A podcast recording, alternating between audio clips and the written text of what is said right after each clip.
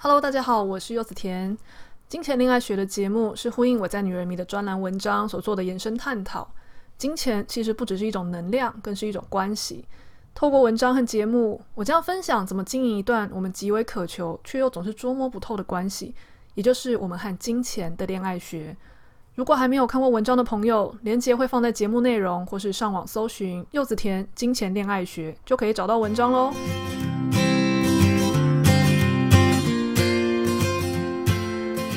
大家好，让我们进入金钱恋爱学的第四课，标题是金钱可以疏解不安全感，却不是长期的解药。感觉我录这集 podcast 跟上一集好像离了有一点久的时间了，但实际上女人迷这个系列我是隔周交稿，但之前感觉一直在录，是因为我是在第三集的时候我才开始决定每一篇专栏文要绑一个 podcast， 所以我其实 是, 是在很短的时间内把第三集录完以后又去录第一集和第二集，所以印象中我那个时候真的还蛮常在录音跟剪音档的。那接下来就会是正常的周期，所以感觉我拿起这个麦克风录 podcast 好像在心理上已经隔了好一阵子的时间了。那不知道大家上面三集听得怎么样呢？我陆陆续续就有收到一些读者还有朋友的回馈，说他们平常很忙，所以我的文章他们有时候没有办法第一时间看，诶，可是他们很喜欢听我的 podcast， 理由是因为他们在忙碌的时候嗯，可以一边听我的的节目，他们就可以一边吸收知识。那我的 podcast 跟我的专栏呃没有完全一样，但是大意是差不多的，所以当他们听了之后又会很有兴趣回去看我原本写什么，所以这样相辅相成，真的有让他们感受到觉察到自己金钱上真的有一些课题没有解决。那我很开心目前录到呃，这是第四集，已经有还蛮好的回响，这个鼓励对我来说非常重要，所以很开心，也很希望大家继续给我鼓励。如果你是用 Apple Podcast， 也欢迎在我的 Podcast 节目柚子甜播心事上面留下五星好评，谢谢你。好，那这一集呢，我们就要来聊聊，从标题上就看得出来，这个主题叫做安全感。如果是长期看我文章的读者，多少都可以意识到，我的文章很多的主轴都围绕着安全感的议题在写。从早期我第一本书《老妹世代》其实就在写跨越三十岁的时候的年龄焦虑，跟社会上的期待不一样，那我们女生怎么样在内在中能够调适这样子从少女转变成轻熟女的一个内心的微妙的差异。这其实追根究底，我也是在梳理当时自己好像跟社会上的期待不一样所产生的不安全感。那再来第二本书还有专栏，我很长一段时间写的都是感情上的课题。那我可以之所以可以写很多感情课题的关系，就是因为我在感情路上很多时候跌跌撞撞的不顺遂，那也是因为从不安全感来的，有时候是自己的问题，有时候是对方的问题，这样交织而成，变成蛮多伤痛的感情。也因此我在中间挖掘了很多我们没有想到的盲点，然后因此能够在灵性领域上有更深的洞见，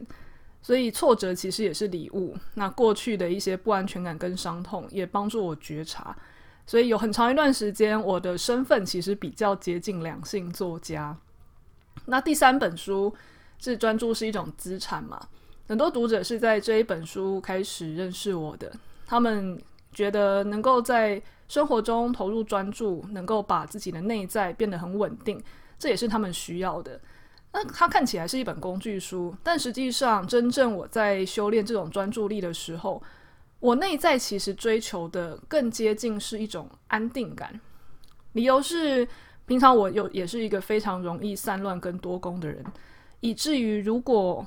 呃我没有好好的专注活在当下的话，我的心会很慌乱。那一个一个慌乱的心，它会影响到人生全方位的面向，不管是感情啊、工作啊，还有我们自由工作者作家是要创作的，还有呃，比如说当我们现在要聊到的是金钱，当我们内在不稳定的时候，其实我们金钱也是处理不好。所以当我在回溯看我过去的创作的时候，虽然感觉领域跳了很多，但是最终而言也是因为我内心长期有那种不安定感，所以我在各个领域上也很常吃到苦头。所以能够好好的稳定下来，寻找不安全感的根源，好好的稳定自己的能量场，就会是我的创作的主轴。这一集呢，为什么我们要来聊聊不安全感？我在文章中有提到，金钱这个东西常常被我们像感情一样拿来去弥补我们的不安全感。我们先从感情开始来讲好了。嗯，应该很多人在感情上会觉得自己常常很担心，或是没有办法信任对方。也许对方真的做了什么，又更多时候是对方其实没做什么，但是我们心里却觉得很怕对方会哪一天离开我们，或是对方在我们没有看到的时候呃，可能做了一些背叛我们的事情，又或者是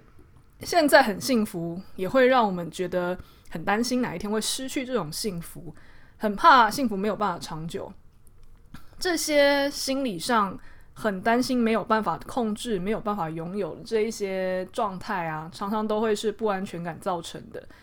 所以当我们在有这样的内在的呃恐惧发生的时候，我们常常都会要求对方要做保证啊，或是我们很想要查情啊，或是我们就很想要去控制对方，希望能够把这样子的感情抓得牢牢的，稳定自己。但是如果是长期在做内在探索的人，他们会知道其实这个不安全感真的大部分时候跟对方没有太大的关系，而是我们内心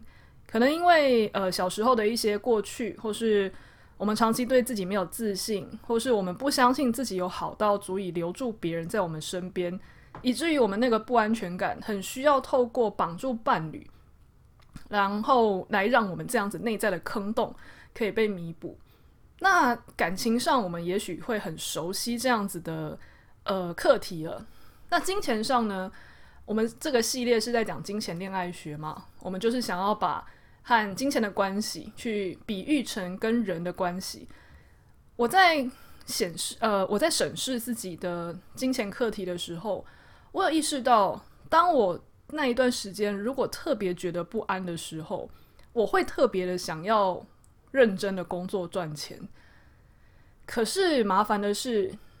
呃，我们在认真工作赚钱的时候是会被社会奖励的，是会被说你很上进的，所以我们其实并没有意识到我们在做这件事情的时候内心是被恐惧驱动，我们甚至还会被鼓励，甚至会因为这样而做了更多的工作，赚了更多的钱，而觉得好像有得到正回馈。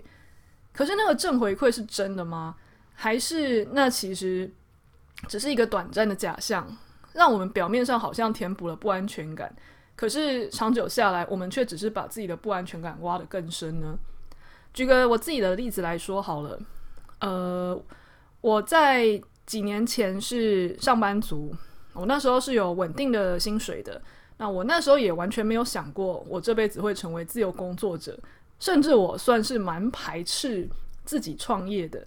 因为我觉得就在办公室贡献自己的能力，然后有人稳定的把钱汇到你的户头，这个东西没有什么不好啊。尤其我又是受商学院训练的，我们根本就不觉得这样子是有什么问题，而且会觉得我们的使命就是为社会贡献自己的劳力跟头脑来工作。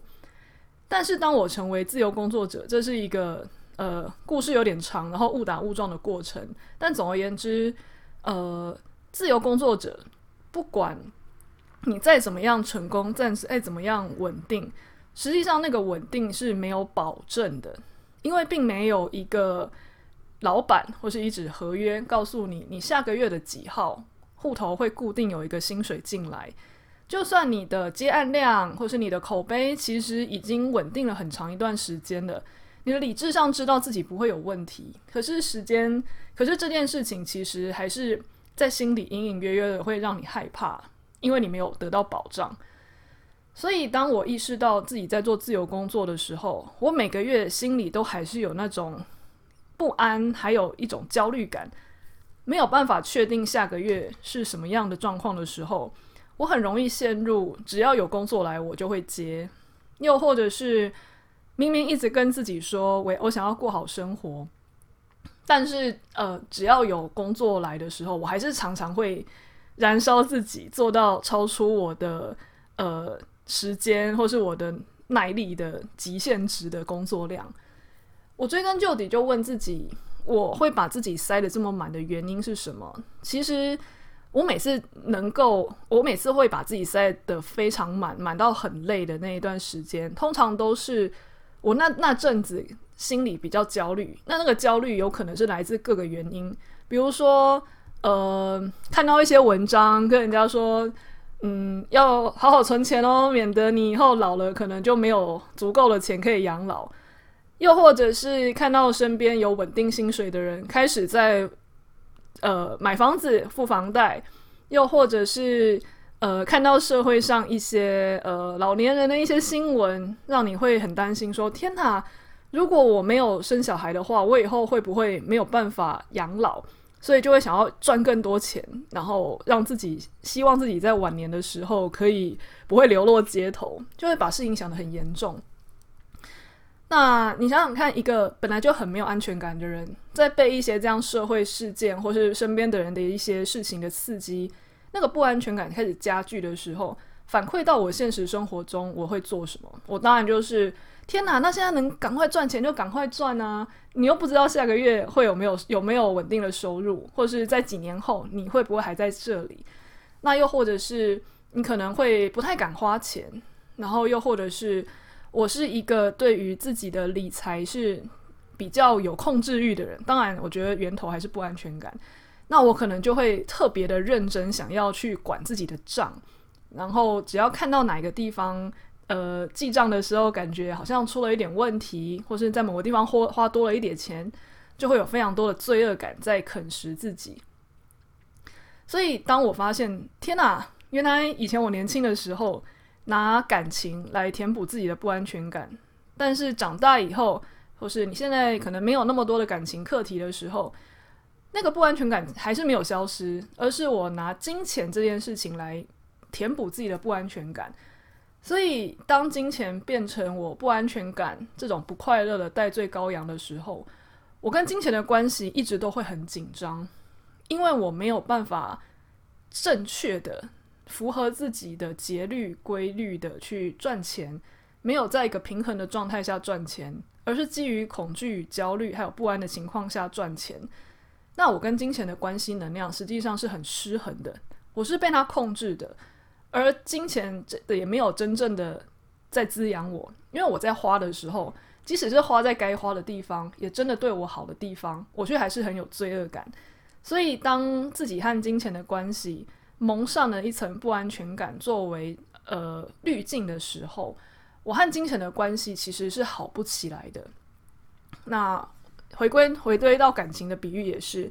就像我们在跟感呃感情是跟一个对象来谈恋爱的时候，我们如果都是用不安全感在谈这段恋爱，对方对我们的好其实我感觉不到，然后我在相处的时候，我也都是在跟对方索取一些控制还有付出，那这个关系实际上是完全没有对等，你也没有真的享受到这个人给你的爱。在这样的情况下，这个关系怎么可能会好呢？那在这样子的文章里面呢，我也有提到有三个练习去可以让我们去找出自己解脱金钱不安的包袱。我在这边就只讲一个大概，如果大家想要知道细节可以看女人迷的文章，我会把连结放在 podcast 的内容的部分。